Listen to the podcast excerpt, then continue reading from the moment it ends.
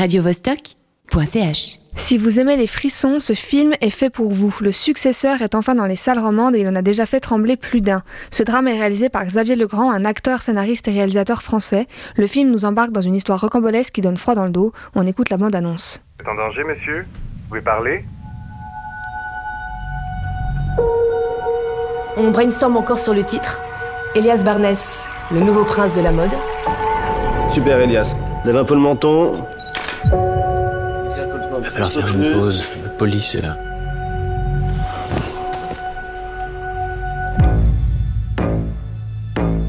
Ton père a été quelqu'un de. de marquant. Je suis toute faite pour pas y ressembler.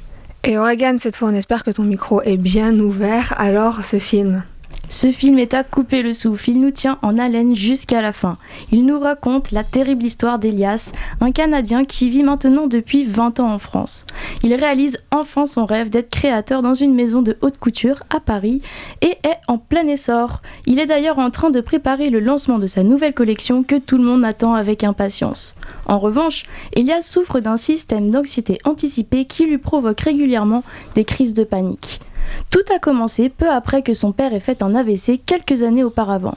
Elias est persuadé qu'il a aussi des problèmes cardiovasculaires, ce qui déclenche ces crises. En conséquence, son cœur s'emballe, ce qui accentue davantage son anxiété. Suite à une séance avec sa psy, Elias doit se renseigner sur l'origine de cet AVC qu'a eu son père. L'objectif est de savoir les risques qu'il encourt afin de prévenir la maladie et de le rassurer. Le problème, c'est que le jeune créateur est en froid avec son père et ça fait des années qu'il ne lui a pas adressé la parole.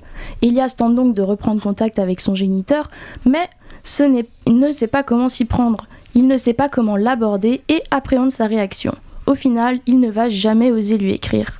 Peu après, alors qu'il est dans un taxi, Elias apprend la mort subite de son père à la suite d'un infarctus. Et comment il réagit lorsqu'il apprend cette mort? Il culpabilise de ne pas avoir repris contact avec lui?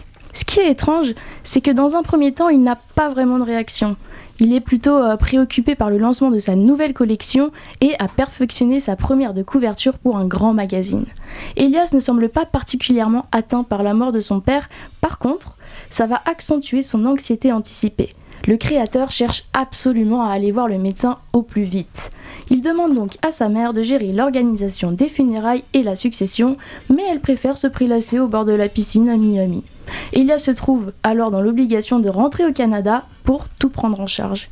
Seulement, ça fait 20 ans qu'il n'est pas retourné dans son pays. En fait, il n'y est jamais retourné. Elias, il va vraiment à reculons et se dit qu'il va faire ça le plus rapidement possible. Il pense qu'en 4 jours, tout sera bouclé. Pour les funérailles, il choisit la formule express pour que l'enterrement se déroule le plus tôt possible.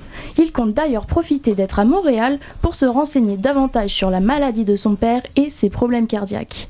Elias souhaite en apprendre plus sur l'héritage génétique que son père aurait pu lui transmettre. Et je pose la question pour la forme, mais est-ce que tout se déroule comme prévu ou est-ce qu'il y a de mauvaises surprises?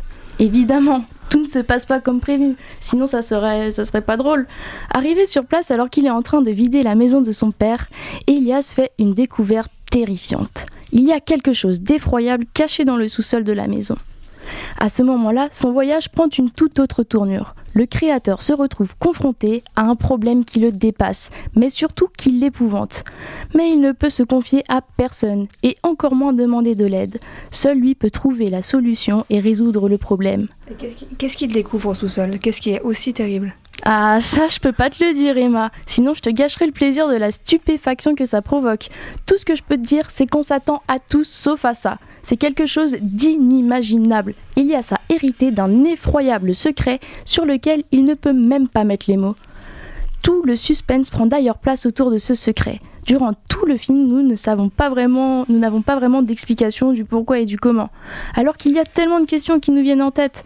Par exemple, comment c'est arrivé là Depuis combien de temps Pourquoi c'est là Et surtout, qui peut bien être le coupable Mais c'est seulement à la fin qu'on a toutes nos réponses. C'est dans les dix dernières minutes qu'on comprend tout.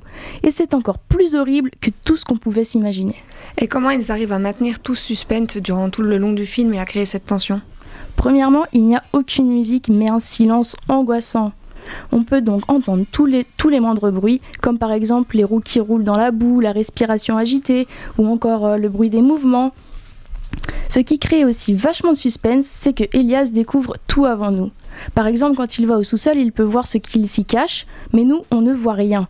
Nous sommes juste témoins de sa réaction et de son effroi, ce qui nous donne encore plus envie de voir ce qu'il y a en bas. Je me suis posé tellement de questions à cet instant. En plus de ça, il n'y a aucun élément qui nous laisse deviner un tel dénouement. Il n'y a pas d'indice pour nous mettre sur la bonne piste. Ils ont réussi à faire perdurer le, suspense jusqu'au bout et s'ajoute à ça des renversements de situation inattendus et stupéfiants. Finalement, ce qui rend ce drame encore plus poignant, c'est le formidable jeu d'acteur de Marc-André Grondin qui incarne Elias à merveille. Il arrive à nous transmettre les émotions du personnage avec une justesse déconcertante. L'acteur québécois fait appel à notre empathie et nous communique ses angoisses. Je lui tire mon chapeau et le félicite, car grâce à lui, je ne risque pas d'oublier ce chef-d'œuvre cinématographique. Radio Vostok, let's rock.